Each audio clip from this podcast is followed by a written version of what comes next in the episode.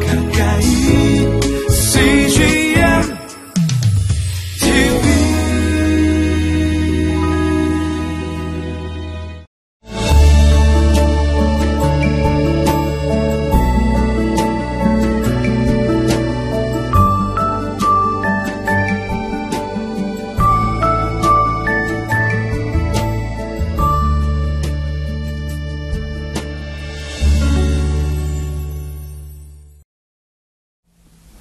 할렐루야. 복된 주일입니다. 오늘 예배하는 우리의 심령 위에 하나님의 말씀과 성령의 은혜가 충만히 임하기를 간절히 축원합니다. 우리의 삶에는 항상 부정함의 문제가 있습니다. 죄와 더러움의 문제가 있습니다. 만약 죄가 우리 영혼 가운데 있으면 우리의 영혼을 마비시키고 그리고 다른 사람에게도 나쁜 영향을 미치게 되죠. 공동체를 파괴하기도 합니다. 그러므로 이 죄의 문제는 이 더러움과 부정함의 문제는 반드시 처리되어야 되는데 우리 자신에게는 이 문제를 해결할 수 있는 능력이 없습니다. 오늘 성경 본문은 하나님께서 죽음으로 말미암아 부정케 된 사람들, 어, 더러워진 사람들을 정결케 하시는 방법을 다루고 있습니다. 오늘 본문 말씀을 통해서 다시 한번 정결함과 거룩함의 비결을 배우는 이 시간 되기를 간절히 축원합니다.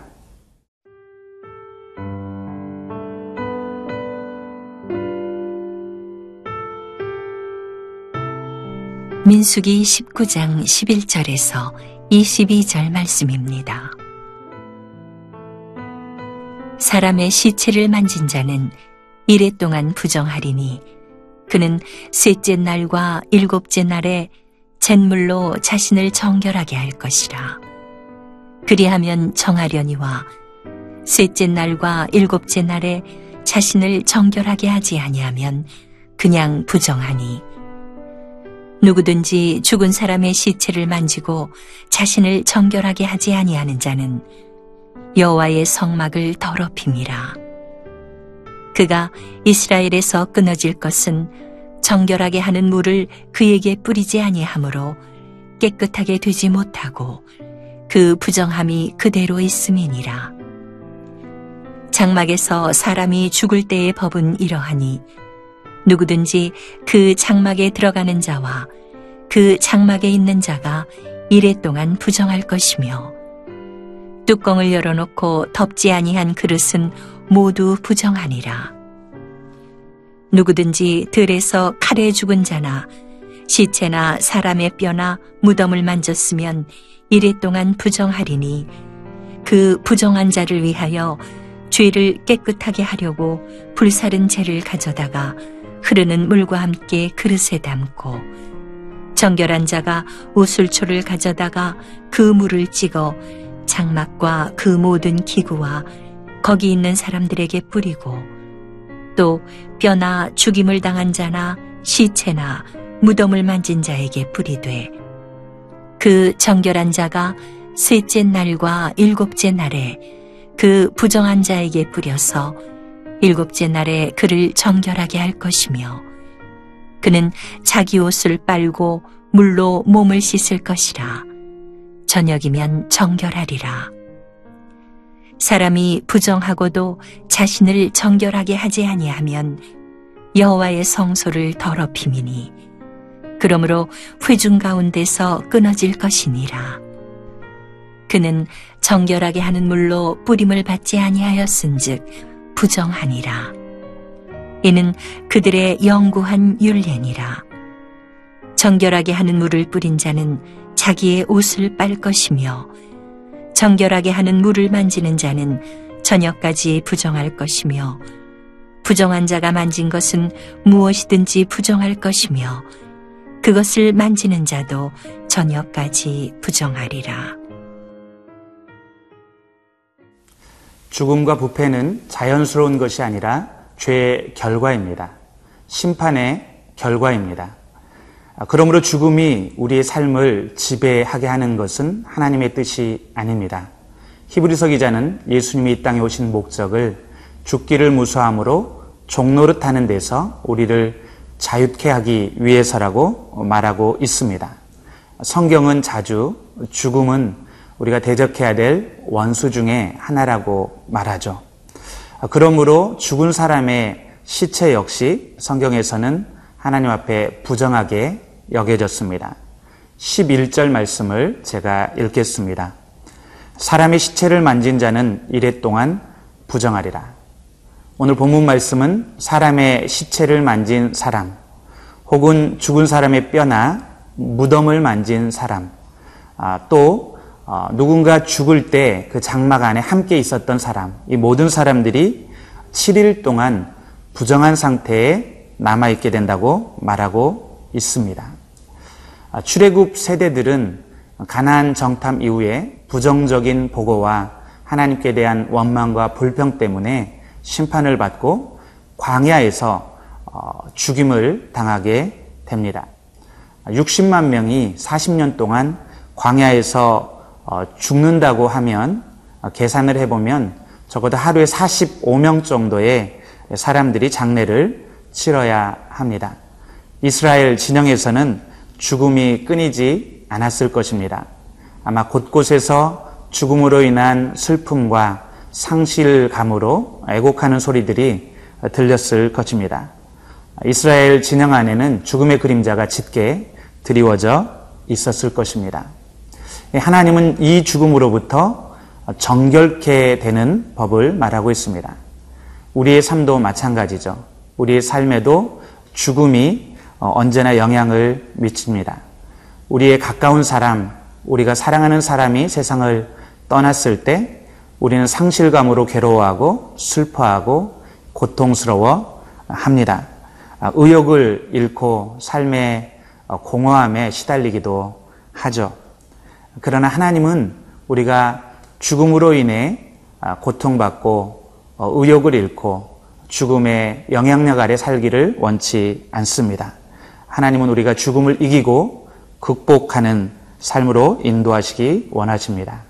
그러므로 오늘 본문은 죽음으로 인해서 부정하게 된 사람들, 그 영향력들에서 어떻게 정결하게 될 수 있는지 말하고 있습니다.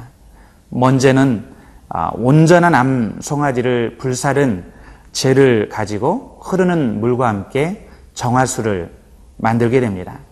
그리고 그 정화수를 우술초에 찍어서 장막과 또 모든 기구와 시체나 무덤을 만진 자에게 뿌리게 됩니다. 그리고 정결한 사람이 셋째 날과 일곱째 날 두 번 그 부정한 사람들에게 뿌려서 그 사람들은 정결하게 될 수 있습니다. 그리고 마지막 일곱째 날에는 옷을 빨고 몸을 씻음으로 정결 예식은 마무리를 하게 됩니다. 여기서 우리의 주목을 끄는 것은 두 가지입니다. 첫 번째는 정결한 사람이 이 정화수를 뿌려야 된다는 것입니다. 예수님은 모든 점에서 우리와 같은 성정을 가지신 인간이시지만 죄는 없으신 분입니다.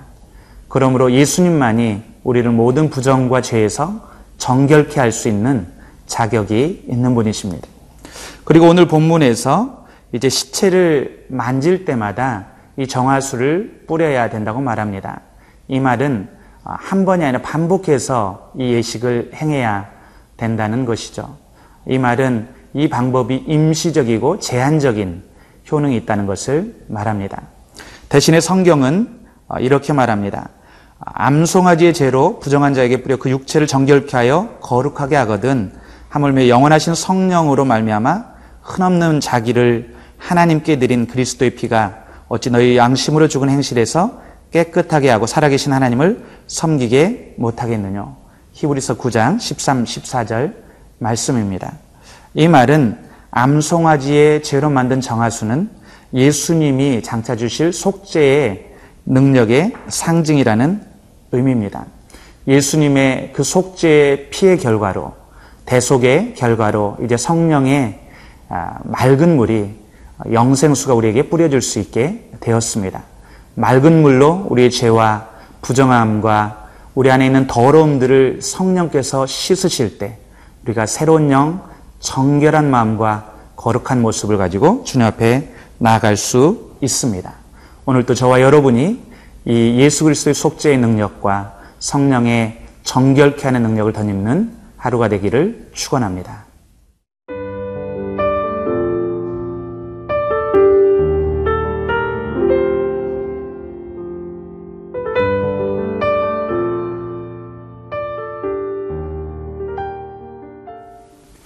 만일 누군가가 하나님이 정하신 암송아지의 죄로 정결케 하는 의식을 하찮게 여기고 무시한다면 어떻게 될까요? 13절 말씀을 읽겠습니다. 누구든지 죽은 사람의 시체를 만지고 자신을 정결하게 하지 아니하는 자는 여호와의 성막을 더럽힘이라. 그가 이스라엘에서 끊어질 것은 정결하게 하는 물을 그에게 뿌리지 아니하므로 깨끗하게 되지 못하고 그 부정함이 그대로 있음이니라. 그는 거룩한 이스라엘의 회중에게서 끊어지게 됩니다. 이것은 죄를 소홀히 여기고 죄에 대해서 민감하지 않고 죄의 심각성을 깨닫지 못하는 사람에게 주어지는 하나님의 경고이자 심판입니다. 오늘날도 많은 사람들이 하나님은 사랑의 하나님이신데 어떻게 심판하실 수 있는가라고 말합니다. 그러나 우리의 죄를 정결하게 하기 위해 자신을 암송아지와 같은 제물로 드리시고 그리고 자기 생명을 내어 주신 예수님의 사랑을 우리가 거부하고 무시한다면 어, 하나님의 엄중한 심판을 피해갈 수 없습니다. 하나님의 나라에 참여할 수 없습니다. 우리 하나님은 거룩하신 분이십니다. 정결하신 분이십니다. 그러므로 하나님 앞에 나아가는 우리도 정결해야 합니다. 우리가 정결케 되는 첫 번째 단계는 우리의 부정함, 우리의 아, 죄의 심각성을 깨닫는 데서부터 시작이 됩니다. 이 죄는 우리 자신을 파괴시킬 뿐만이 아니라 공동체 전체를 파괴시킬 수 있습니다. 그러므로 우리는 우리 삶의 작은 죄일지라도 철저하고 심각하게 여기고 다루어야 합니다.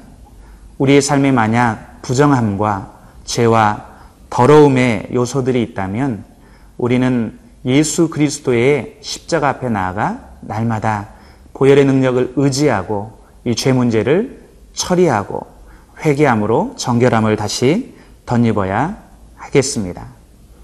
다 같이 기도하시겠습니다. 살아계신 하나님, 이 시간 우리의 영혼 가운데 삶 가운데 스며들어 있는 모든 부정함과 더러움과 죄의 영향력들로부터 우리를 보호하시고 지켜 주시옵소서. 우리 안에 있는 이 더러움과 죄를 그리스도의 보혈로 씻고 또 성령의 정결케 하시는 능력으로 날마다 아, 덧입고 씻을 수 있도록 어, 은혜를 베풀어 주시옵소서. 우리가 죄를 심각하게 여기고 죄와 싸우는 우리가 되도록 도와주시옵소서. 감사함이 예수님의 이름으로 기도드렸습니다. 아멘.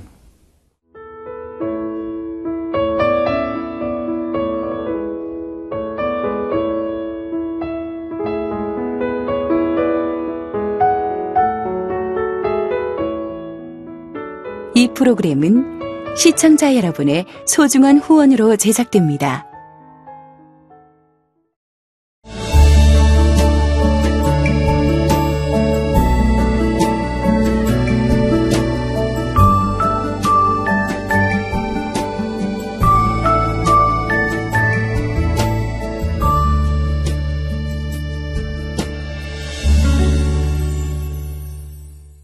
여기 있죠? 외로운데? 아, 그러니까 하나님께서 그냥 너는 거기 있음으로써 내가 어떻게 하는 거를 어, 너는 그냥 보기만 하면 돼. 너는 그냥 거기 있는 것이 선교사야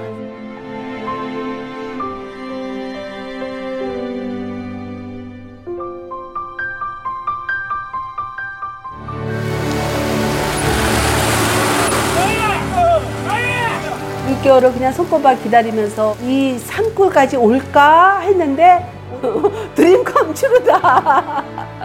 네, 정말 좋았어요.